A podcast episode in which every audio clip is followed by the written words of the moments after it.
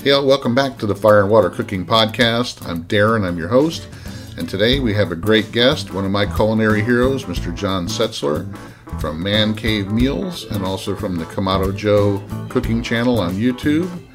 I'll be right back with John Setzler. Smoking, grilling, getting hot and hotter, sous vide and chilling from fire and water.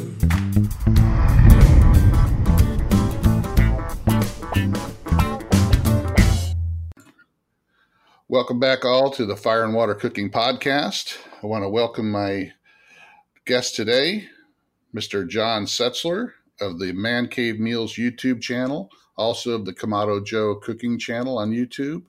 John, welcome to the Fire and Water Cooking Podcast. Hi, Darren, and thanks for having me on. I probably came found you a different way than a lot of people, a lot of your fans have, because I was just kind of looking for information on Kamado grills and kind of stumbled across, across the Kamado Guru uh, website. So just give me a little bit of your history, who you are, where you're from, and how you got started in this. Okay, my name's John Setzler. I live in a little town in western North Carolina called Valdese. It's uh, in the foothills of the western North Carolina mountains. Uh, I moved here from Hickory, which is just a few miles down the road. Uh, when I moved in with my girl who's now my wife, uh, Miss Tanya Stevens. Uh, and how I got started, I've always had a grill uh, of some sort, mainly a gas grill. I started out, I guess, about the same time I moved away from home, and uh, I bought a gas grill, started grilling some food, but I never really took it seriously. I never really considered it even a hobby. It was just something I sort of enjoyed doing every now and then. I was your typical uh, summertime griller. And I guess later in life, uh, not too terribly long ago, I decided that grilling was something I really enjoyed and I wanted to try to take it to the next level. And before I moved in with my wife, or she was my girlfriend at the time, I had bought a gas grill to use here at her house. And um, you know, we occasionally cook some steaks and chops on that grill. We did the typical things that everybody does with the grill. And I got to thinking about remembering some times when I was younger, uh, when I was in the Cub Scouts and the Boy Scouts and whatnot, when we would go on our little camping trips, somebody always had a charcoal grill. And we were cooking burgers and dogs and stuff on the charcoal grill. And I just remembered how much better those seemed to taste than the than the stuff that I cook on a gas grill.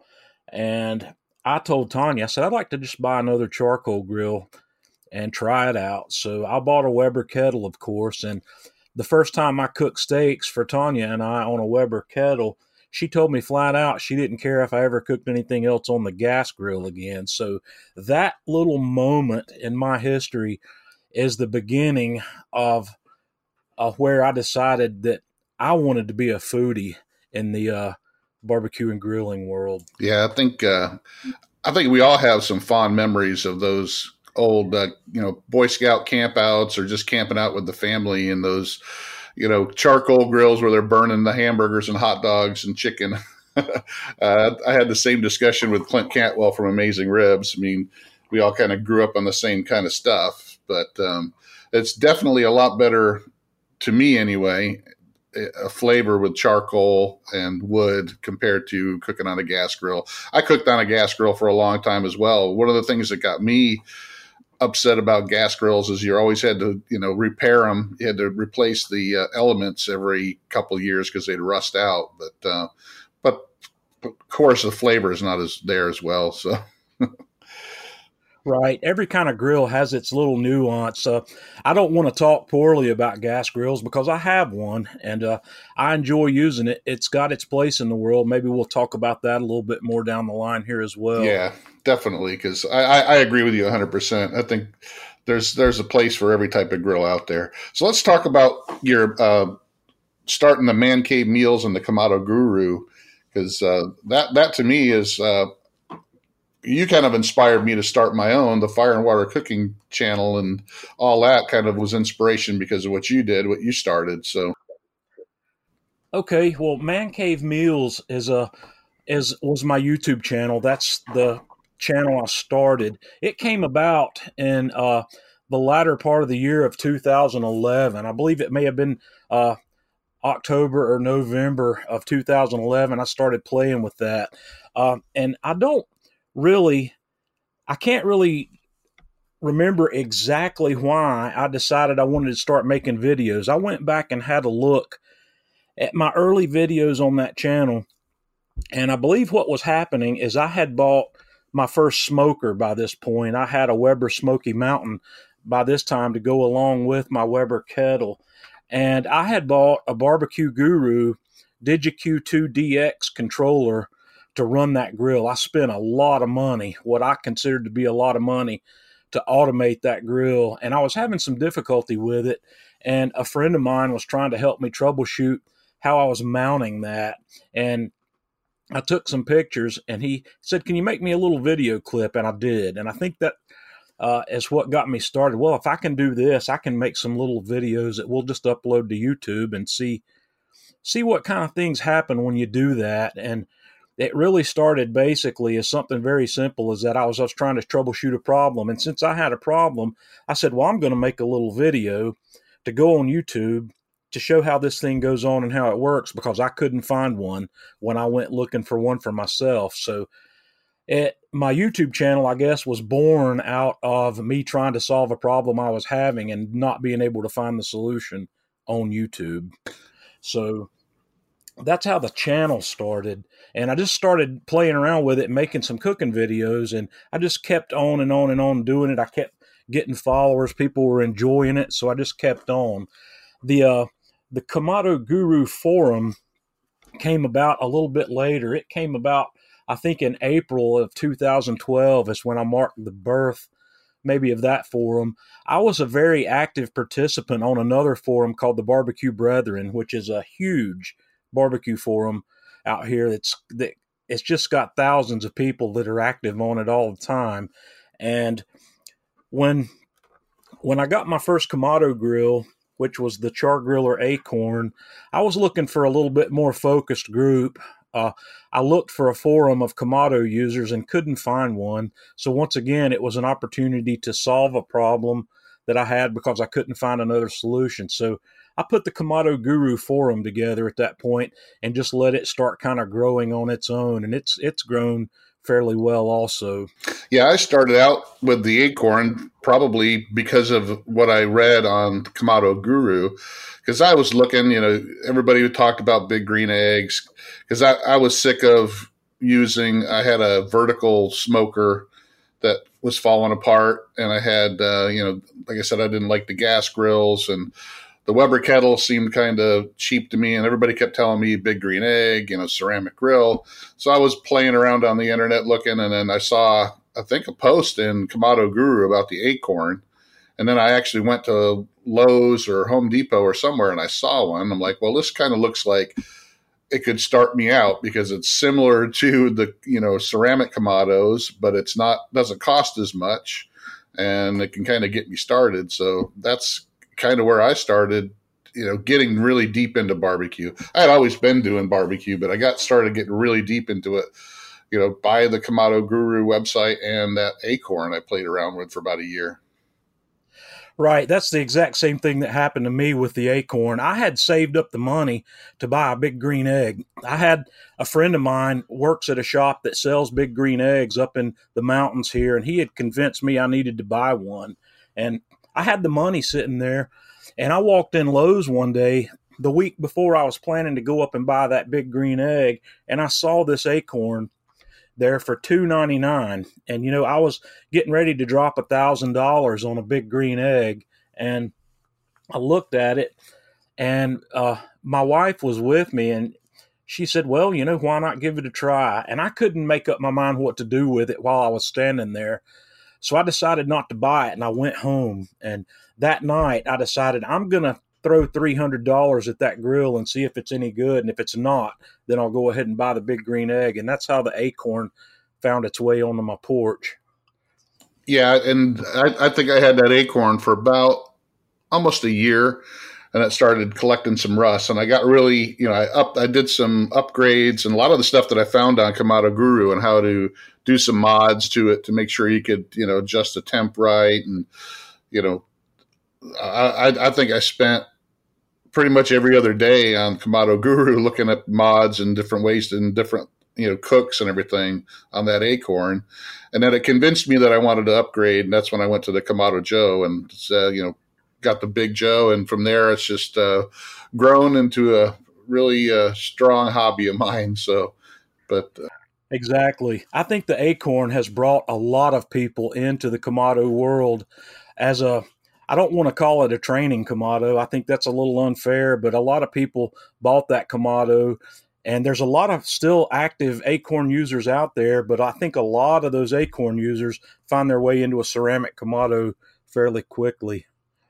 Yeah, I mean, I don't think anybody wants to jump out and spend you know a thousand twelve hundred dollars right away without knowing if it's something that they want to cook on you know? That that was me you know? It's like that's a big big investment big uh, commitment to something that you don't know if you're to like. So I think the akorn kind of helped with that, especially. So, especially convincing my wife, you know, you know, how, you know, not many of us can go to our wife and go, "Hey, I'm going to go spend twelve hundred dollars on a grill," when they're used to seeing them for two hundred dollars in the sale paper, you know, at Walmart.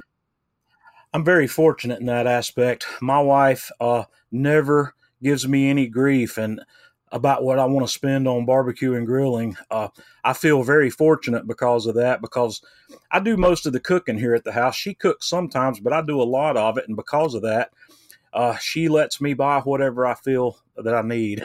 Yeah. so I'm lucky on that front. You definitely are, but I, I, do all the cooking in my house. My wife will cook if she absolutely has to. She does not enjoy it. She's not good at it, and, and she's uh, more than willing to let me uh, take over the kitchen. So I really I don't like it when she gets into my kitchen because she usually burns up one of my pans or something. So let's talk about um, how you got involved with uh, Kamado Joe then. Okay, well, Kamado, my relationship with Kamado Joe was born out of the Man Cave Meals YouTube channel. Uh, like I said, I had this akorn grill and I had put it through its paces. I had it for about six months and I I made a bunch of videos using that grill and I did everything, you know, that you could do that I felt you could do on the akorn and did it well. The grill did okay. It still had its I don't know what to call it. Maybe it's an attitude that that grill had. That grill is a little difficult to tame. Uh, the owners of that grill know what I'm talking about. It's not as airtight, and it does have some rust issues if it gets wet. I had bought a cover for mine, but I was still having some rust issues with it. Had some issues with the outside finish burning off when I got it real hot, which didn't help. But then we got uh, to the point where I decided I wanted a ceramic grill. And by this time, I knew a little bit more about what was out there. As I said a short while ago, I was prepared to buy the big green egg. But after I bought the akorn and started looking into what's available in the Kamado market, I saw this Kamado Joe, and it didn't have a whole lot of an audience at that time. We're talking, uh, you know, 2012, uh, late late 2012 here, and uh, Kamado Joe was a relatively new company. They hadn't been around very long, but I found online a few people that had that grill that were really happy with it. And my Man Cave Meals YouTube channel was growing rapidly at this point. And I had, you know, 13 or 14,000 followers.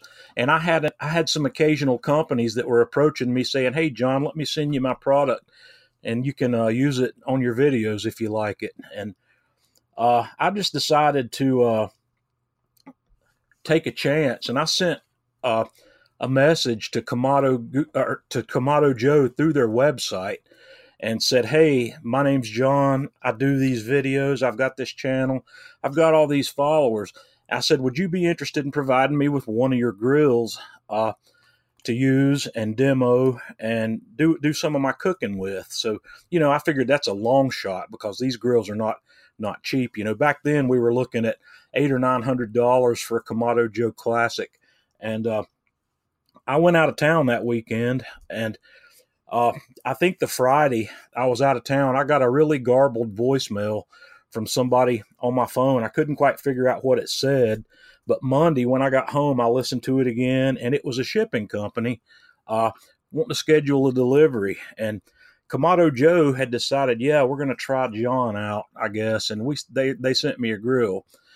So when the grill arrived, I called Kamado Joe because I had not talked to anybody at this company. I didn't know anybody. And when I called, I didn't realize it immediately, but I was on the phone with Bobby Brennan, who's the CEO of the company.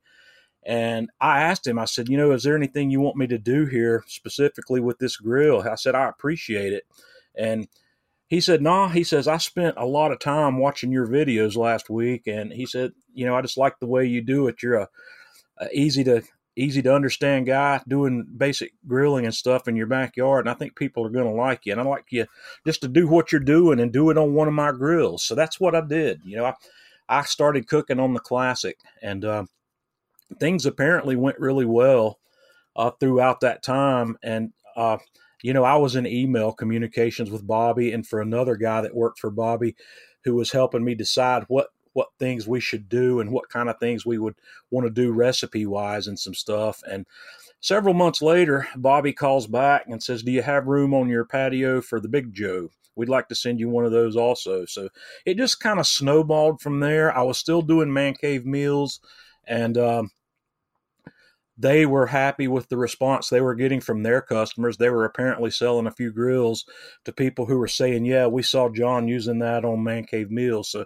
that worked great for me. Worked great for Kamado Joe. And as that continued to grow, Bobby uh, contacted me and I wanted to work out a deal where I did it exclusively for Kamado Joe and did it on the Kamado Joe YouTube channel instead of doing it on the Man Cave Meals channel. So that uh, that's how that relationship started. I don't work for Kamado Joe. I'm not an employee, but Kamado Joe does compensate me for making uh, videos for their YouTube channel and their social media outlets, and they do provide me with the equipment to do it as well. I think you got a really big following on the uh, Kamado Joe side for sure, because um, because you know me and you both are in the Kamado Joe uh, Facebook group, and everybody knows John from the Kamado Joe uh, cooking channel. That's for sure. But like I said, I started following you on the Kamado Guru um, site, and then kind of switched over and started watching, you know, the Man Cave Meal stuff, and then just naturally followed you over to the Kamado Joe side because I, I like you when I saw the Kamado Joe compared to the Big Green Egg it wasn't because somebody said, you know, Kamado Joe's better. It was because I looked at what the Kamado Joe offered compared to the Big Green Egg. I have a friend of mine there's actually a neighbor that owned a that still does. They own a pinch a penny pool uh, store that they sell Big Green Eggs, and I could have got one at a whatever kind of discount you know I could have got, but even with that, the Kamado Joe offered so much more out of the out of the uh, box than the Big Green Egg did. So, just made sense to me that um, to go with something that actually offered a lot more out of the box to, to be able to work with. So, exactly the that grill, the Kamado Joe came with everything I needed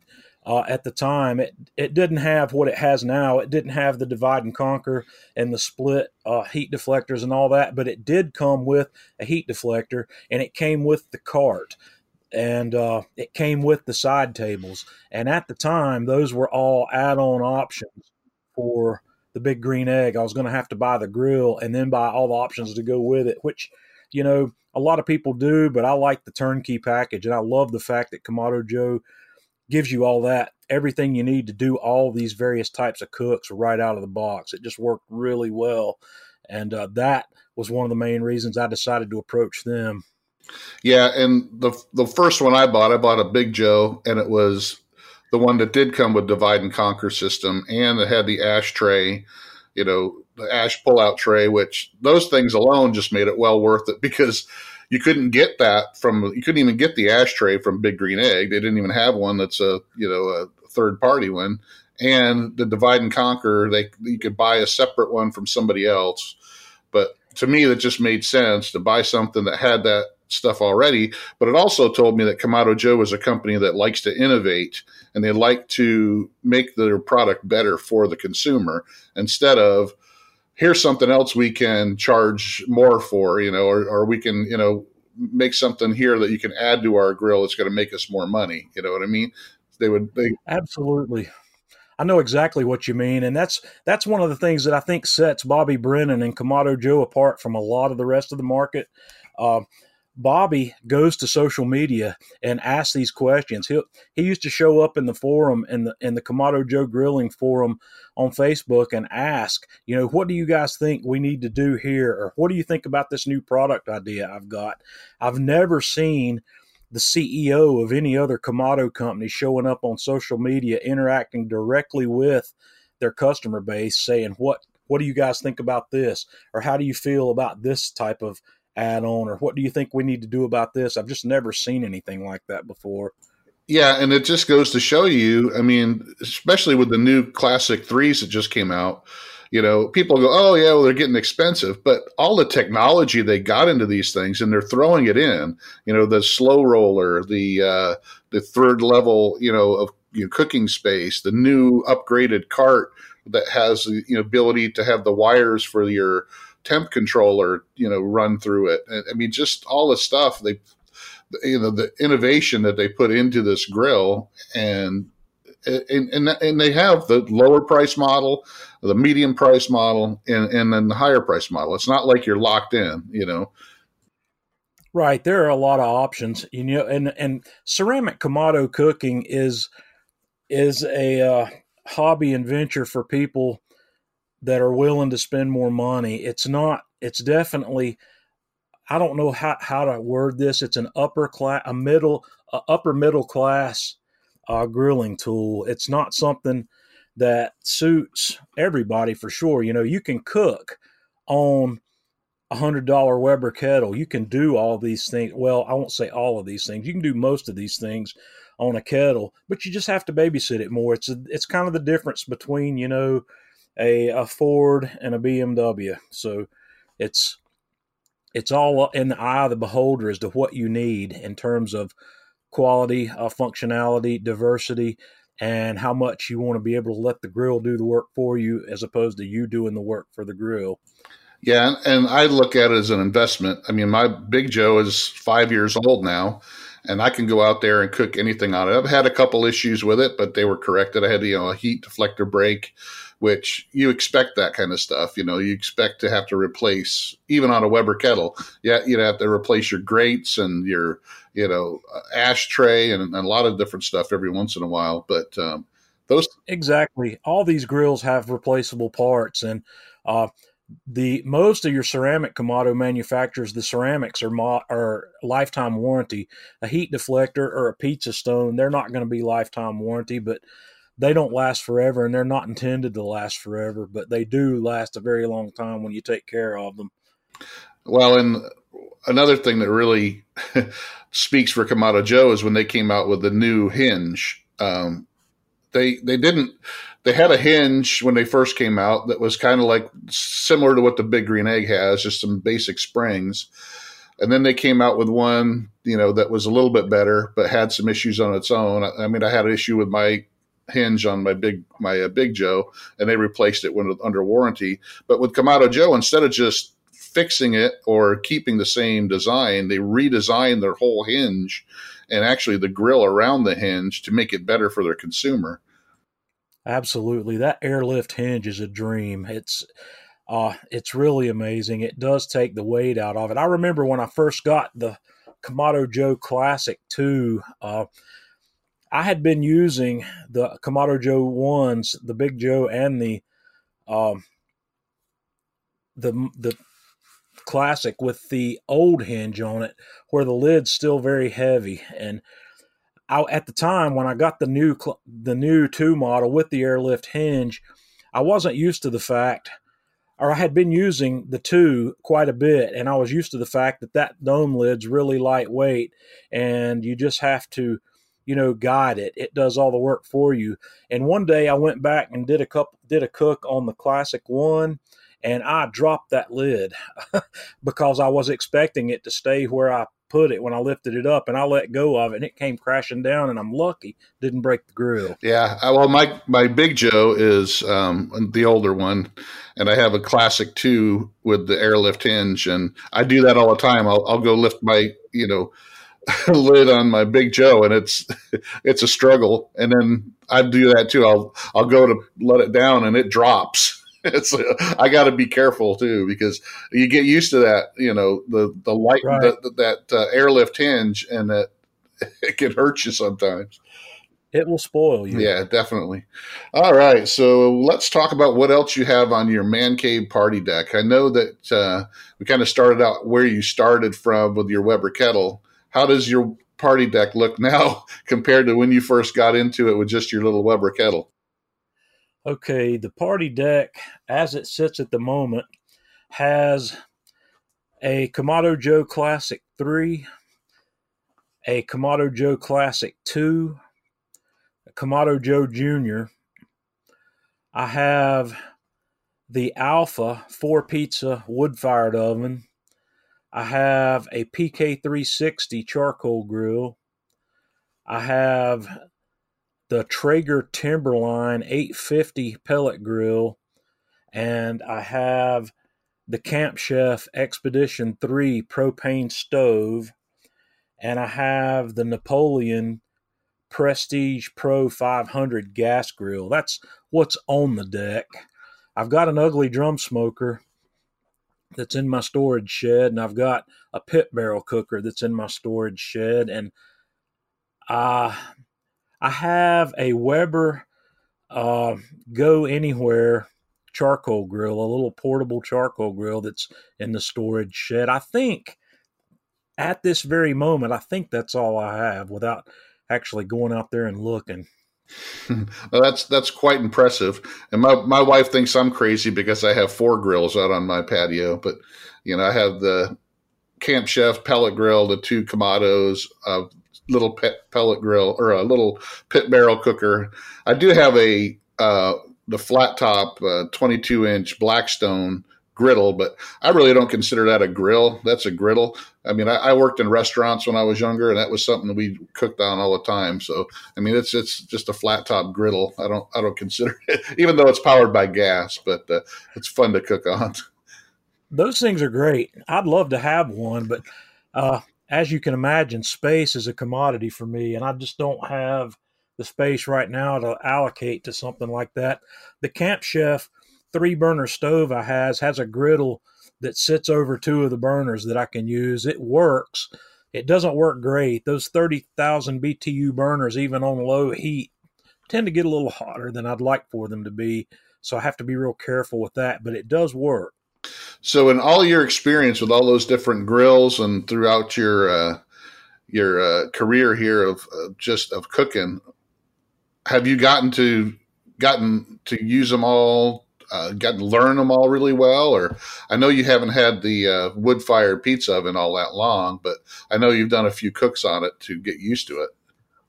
I have had the wood fired oven for over a year now, and I've done I've done quite a few cooks on it. All of my cooks don't always show up on video or social media, but I've done quite a few cooks on that, and I've learned to tame that oven, and it is really a beautiful cooking chamber. It's uh it's something that does take a, there is a learning curve to learning how to bring the temperature up in that grill and how to get it to settle in. And it's like any other grill after that it's a, it, it runs a really a lot like an offset stick burner. You just have to feed it a log every now and then. And the size of the log you feed it's going to help determine what kind of temperature range you put in there. But i've done uh, pizzas in in that oven north of uh, 800 degrees and I've done I did a Boston butt in it actually uh, just to see if I could pull it off to cook a Boston butt in that oven. I did I did make a video on that one I believe, but I wanted to see if we could make a pulled pork barbecue with it, and I was pretty successful. Uh, I learned a couple of things with it, so when I went back and did it again, I had perfect results. I let the outside of the first one I do get a little charred but uh, we won't tell anybody about that. We just call that bark. We don't call that char. so, uh, Yeah, the, the the Alfa oven is a real beast, and it's a lot of fun to cook on.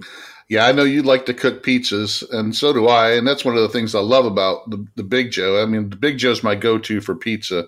So, but uh, to have one of those, you know, wood fired pizza ovens like that would probably be great. But unfortunately, I don't I don't see myself being able to use it enough to uh, you know make up for the money it would cost me to uh, to to get it on my deck. And you know, I, am like you; I have limited space on my uh, patio where I have my stuff. So I kind of I'm looking actually looking at getting rid of a couple things so I can change them out for maybe a bigger flat top uh, griddle or something like that. So yeah, the big flat top would be fun. I'd if I had one of those, I would want I would want the 36 inch one. And I know that's a lot, and I'm normally only cooking for two people, but space on a griddle I think is is definitely worth having extra. I don't always subscribe to that idea when we're talking about grills, but on a griddle, I think it's an absolute a benefit to have more space on that. And whenever I do get around to getting one, I'm going to get a 36 incher. Yeah, because when you're cooking burgers, you're also trying to cook bacon or onions and toast your buns and do all kinds of stuff. So yeah, the you know it doesn't have to be you know 50 inches or something, but you know 36 inches I think is a great size to be able to, to cook a lot of stuff on there, you know, for, you know, I cook for four people all the time and the 22 inch works okay, but I, I, run out of room on that, you know, when I'm trying to do smash burgers or something else on it. So yeah, I think 36 inches or around that uh, size is great for one of those griddles. So absolutely. All right. Well, we're going to take a little break here so I can run my ad uh, for Inkbird. But uh, hold on, everybody. We'll be back in just a minute with John Setzler with Man Cave Meals. Hey, all, I want to welcome again Inkbird as our sponsor for the Fire and Water Cooking Podcast. Inkbird has more than just barbecue thermometers and instant read thermometers that I've talked about before. Inkbird just came out with a Wi Fi sous vide circulator that I've been using for a few weeks now that works pretty good. Has over 1,000 watts of power, has a app that has many times and temps for meats and vegetables also has onboard times and temps for meats and vegetables. Runs really quiet. Fits most regular sous vide containers that are the size of the Anovas. So uh, check it out. Look below. There's a link with a code for 30% off of the Amazon price that makes it under $60 right now till June 5th. So check out the Inkbird Wi-Fi sous vide circulator in the description below. Back to our program. All right, John. So we talked about what's on the party deck and um, all the different kinds of smokers you have on there. And I know you do a lot with Kamado Joe, but I want to kind of nail you down out of all the cookers that you've used, starting for with your Weber kettle, your Akorn, down to what you have now with the Napoleon and everything. What is your favorite, or what's, what's the one you like to use the most? Uh, my favorite, undoubtedly, without any question, is the 18 inch Kamado Joe Classic. It, either the two or the three. That that grill is the most versatile tool I have in my cooking arsenal. I can do anything I want to do on that grill. I can cook at temperatures between 175 Fahrenheit and 750 or north of that if I want to Fahrenheit. Uh, there's just nothing I can't do on the Kamado. So, uh, with that in mind, that's my favorite by far. That's my favorite grill, and it's not because of my relationship with that company. It's because it is, without a doubt, the most versatile tool that I have. Yeah, I think I agree. I think my classic gets more use out of any other grill on my patio just because of that fact. I can do anything with it. I got the rotisserie for it, so I can throw a rotisserie chicken on. I got the divide and conquer, so I can do indirect and then you know do uh, reverse sear. You know, I do a lot of searing on it with my sous vide stuff, especially. I have the soapstone on there, which is an awesome uh, searing surface compared to the to the cast iron. But uh, it's definitely you can do a lot more. You can smoke, you can grill, you can, you know, sear. You can do just about anything you want on that grill, and uh, you, you, can cook like you said from anywhere from 180 degrees up to seven seven eight hundred degrees. Uh, it's just so versatile. I also have a you know a pellet grill, which has its uses, but it also has its limitations. But you know, well, my pellet grill, my Traeger Timberline 850 is my second favorite tool on my deck. So I want to keep that in mind. That thing is a, a awesome tool to have as well. If I couldn't have a Kamado, then I would uh, the pellet grill would be right there at number two.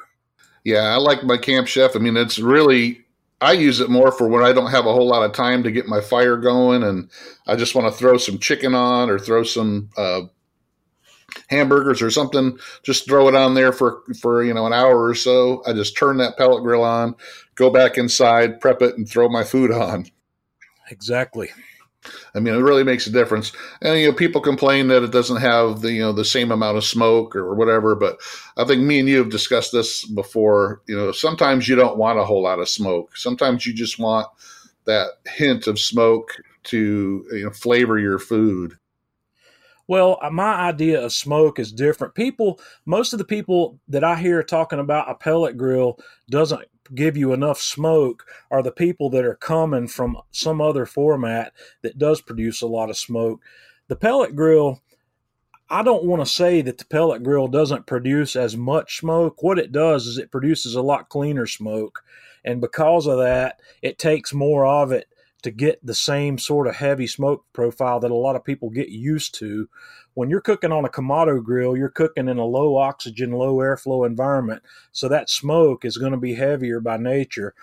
In the pellet grill or an offset cooker, and I think both of these uh, work very similarly, you've got a very small, very hot fire, and that produces a lot cleaner smoke. So it's it's something that I've fallen in love with after I've I've had a pellet grill for a long time. I've I got my first pellet grill probably in 2013. So I've been cooking on them for a while and I love that light, clean smoke profile. And I've been working over time to try to develop more of that into the Kamado. And I've had to do it just by using less and less smoking wood throughout the process.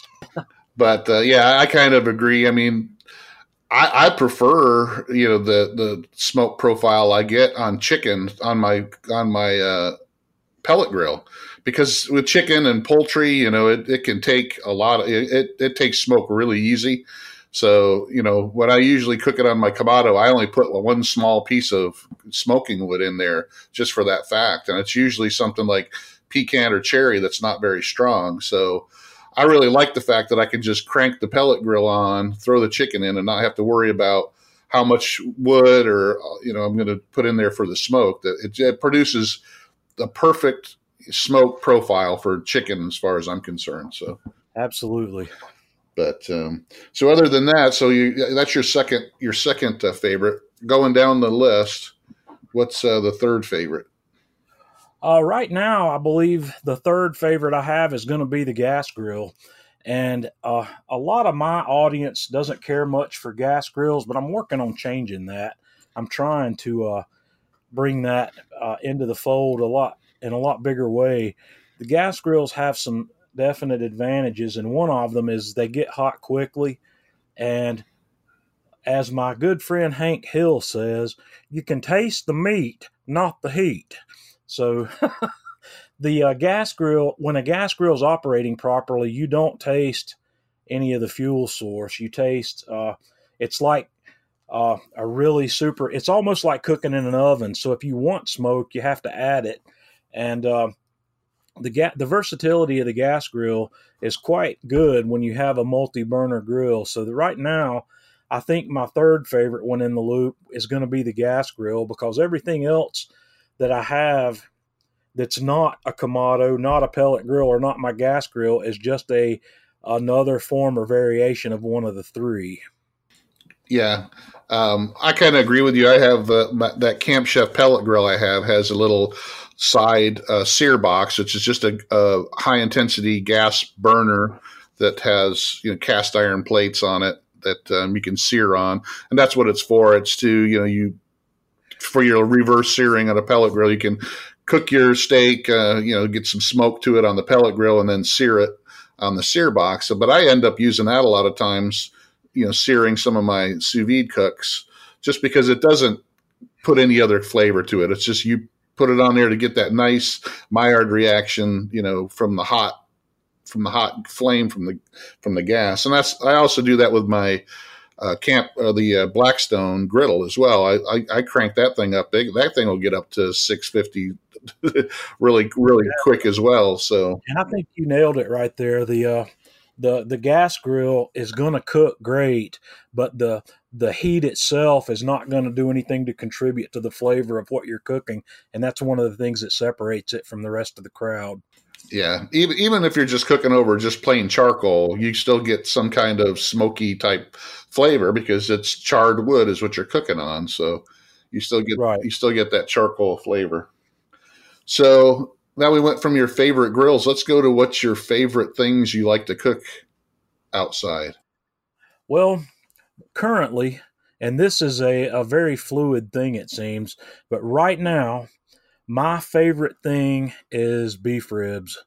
Uh, I've been doing some experimenting and cooking beef ribs a lot of different ways. And out of everything I cook on my grill right now, in this moment, it is beef ribs. And uh, I think the reason I like beef ribs is because they have a big, bold beef flavor. I believe they have an even bolder flavor than beef brisket and they're much easier to cook than a brisket. They cook in a fraction of the time and they give you the same sort of forgivingness in the cook that you get with a Boston butt. It's really hard to mess up beef ribs.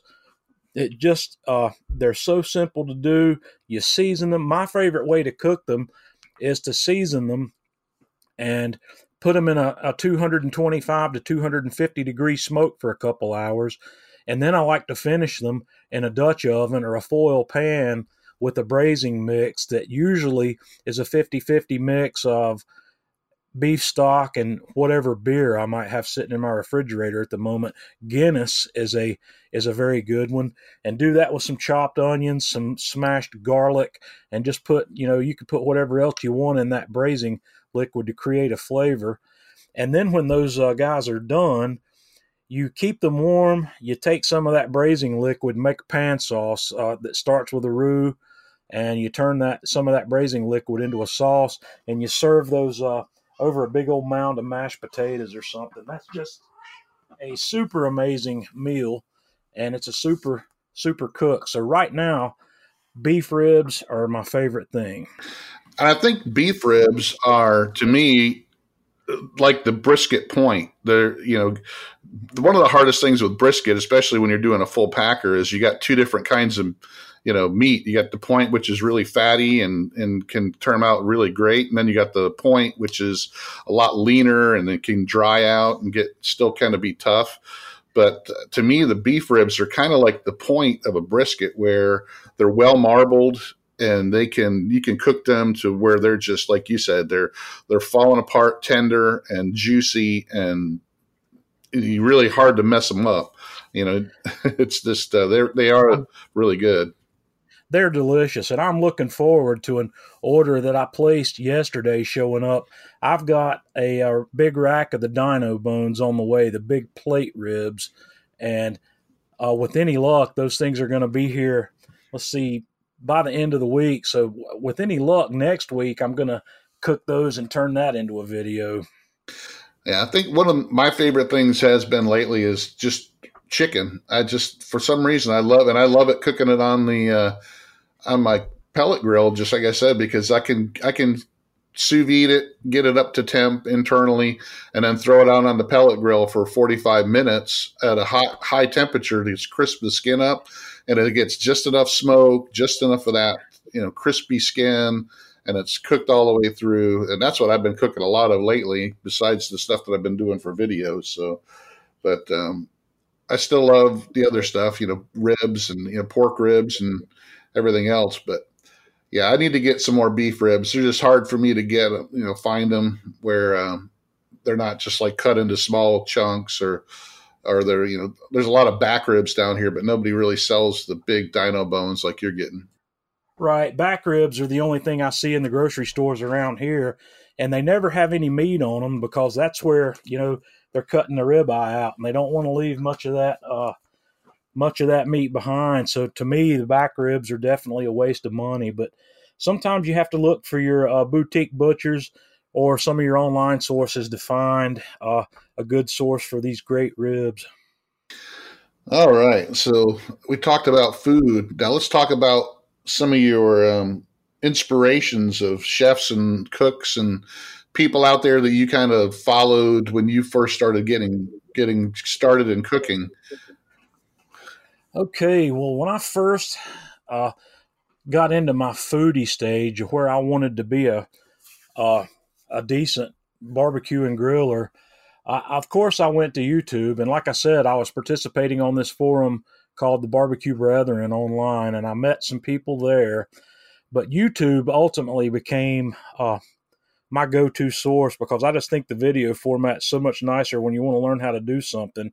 And when I first got started, I think the first two channels on YouTube that I came across that I found to be inspiring were Greg Mrvich over at uh, Ballistic Barbecue. Uh, he was much smaller then than he is now, and uh, Alan Johnson at the Grilling Network. Both of those guys were doing a lot of things that looked fun to me on their outdoor grills, and uh, I became friends with those guys and uh, through my channel, and uh, we uh, I actually got to meet them several years back when I went out to Southern California to attend Harry Soo's barbecue cooking class. But I got to meet Greg and Alan and a couple other YouTubers that were out in Southern California as well. So the YouTube influence has been great on me. I've learned a lot through them. I met I haven't met Russ Jones. I haven't met uh, uh, T Roy uh, from T Roy Cooks, but I'm, I'm friends with those guys online as well. And they've both been around for a pretty good while. So those are the four, I guess, that got that got me started. And I got a lot of inspiration from them. And uh, in the barbecue and grilling arena, that's that's kind of where I got started. I've uh, kind of uh, I still follow those guys, and uh, but I most of my cooking inspiration, I guess, at this point, comes from places other than uh, the barbecue and grilling sphere.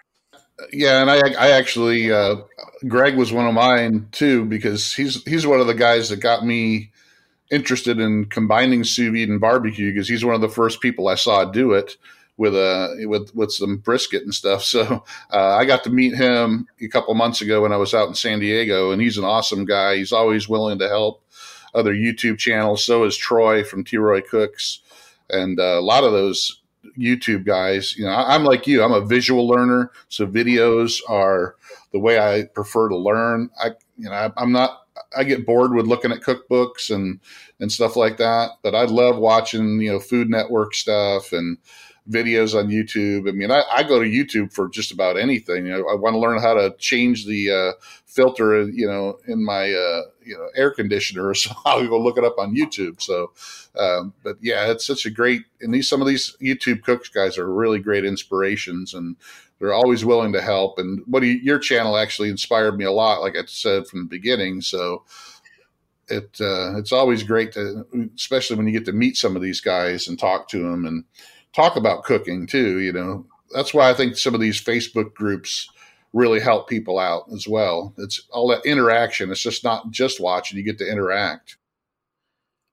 That's true, and the the social media in general, not just YouTube, like you said, is right. I get a lot of my current inspiration just from like the Kamado Joe Facebook group. I watch what people are doing in there, and I've been on multiple occasions i've been inspired to do videos by things that i've seen other people cooking you know just you know they'll cook something that it may look amazing or it may not look amazing but even if it doesn't look amazing when i see it i say well there's an opportunity there and i, I saw one today in fact and it actually wasn't in the kamado joe group but it was a uh, an enchilada dish that was done in a cast iron pan and for any of you that know me, you know I love cooking in cast iron. So we're going to be doing an enchilada cook on one of the grills here very shortly for a video. But the inspiration's everywhere. Uh, like I said, most of my current inspiration's not coming from barbecue and grilling.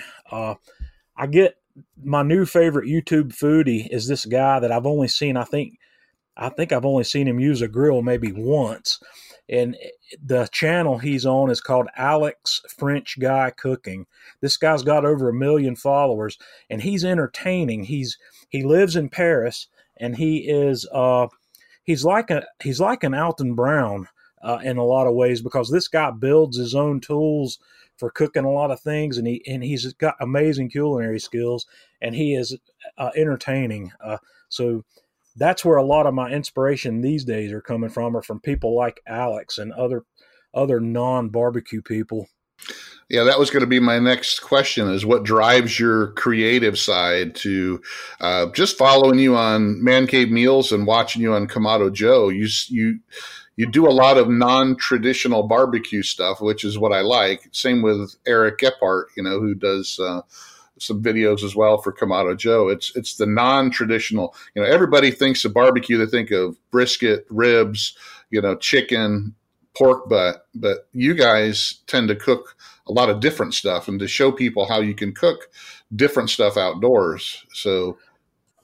Well, this is true. Uh, one of the things I like to tell people and I've been saying this for years now. When you can, when you start to look at your grill as an outdoor oven instead of a grill, it opens up a lot of doors. You don't have to uh, limit your grill to steaks, burgers, hot dogs, and chicken breasts. And those four things are what most people do on their grills most people don't consider the opportunity to do one of my favorite things to do on the grill, which is macaroni and cheese. In the barbecue community, that's that dish is starting to find its way to the grill a lot more. But when you when you cook mac and cheese on a grill, it just brings a whole nother flavor element to it that you don't get any other way. And I like to bake on the grill. I've done a sourdough bread.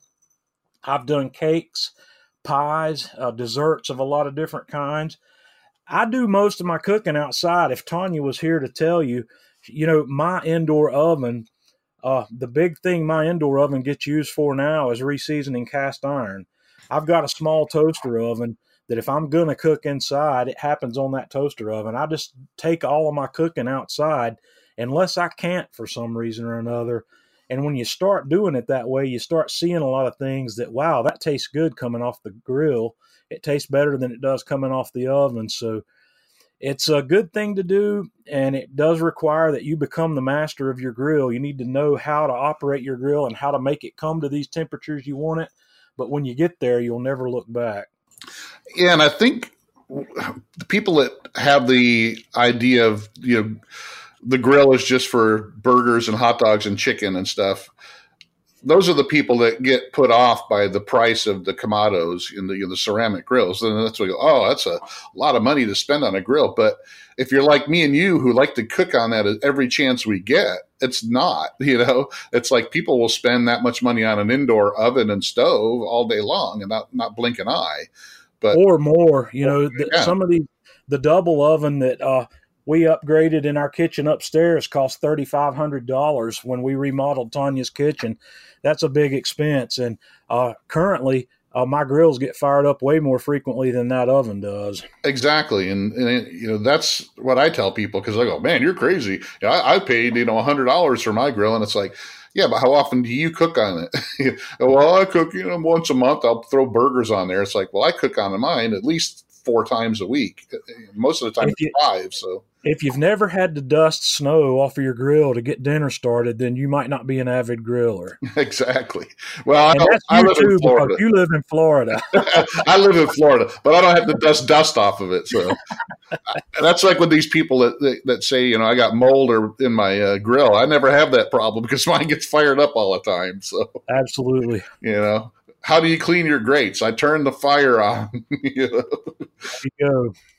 So great, but all right. Well, anything else you want to talk about? This has been a great conversation. I, am uh, really excited I had you on today. So, oh, I can't think of a lot of things. I could talk forever on barbecue and grilling. It's just one of these things that I'm passionate about, and uh, because of that, that's one of the reasons that my grills get fired up no less than four or five times a week.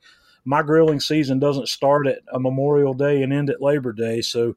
With, like I said, we cook everything on it and uh, In fact, I have been asked before when you cook dinner tonight, it doesn't have to be cooked on the grill. I've heard that before. So when you hear that, you know you're doing something right.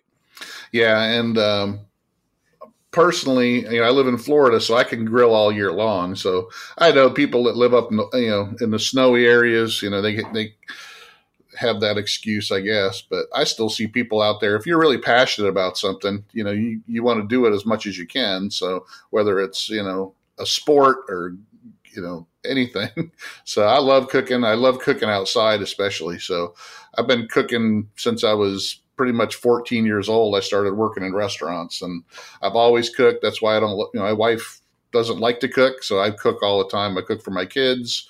I cook for you know big you know groups of you know for church groups and everything. I just I love cooking. So uh, something like that, you know, where you're gonna spend a lot of time, you want to make sure you have something that you're going to like using. So that's why, you know, I buy the expensive. It's not really expensive. It's stuff that I know it's going to work when I want it to, and it's going to last a long time, and it has everything I need for it. So. I couldn't agree more. Uh, when you're when you're dealing with a hobby and dealing with something that you're passionate about, the tools that you use are part of that experience. And if you're happy with a $2 spatula, then that's awesome. But if you're going to be more happy with a $10 spatula, then buy that $10 spatula.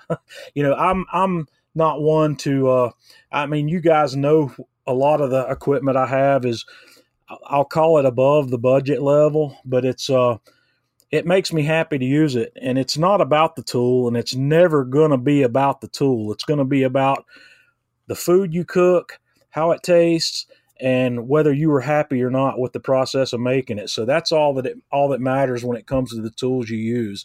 And I can't say it enough times. The tools don't make the meal; it's the cook that's making the meal. Yeah, I had Harry Soo on a couple weeks ago and on the podcast, and that's his big thing. And it's it's not about the tools. It's not that.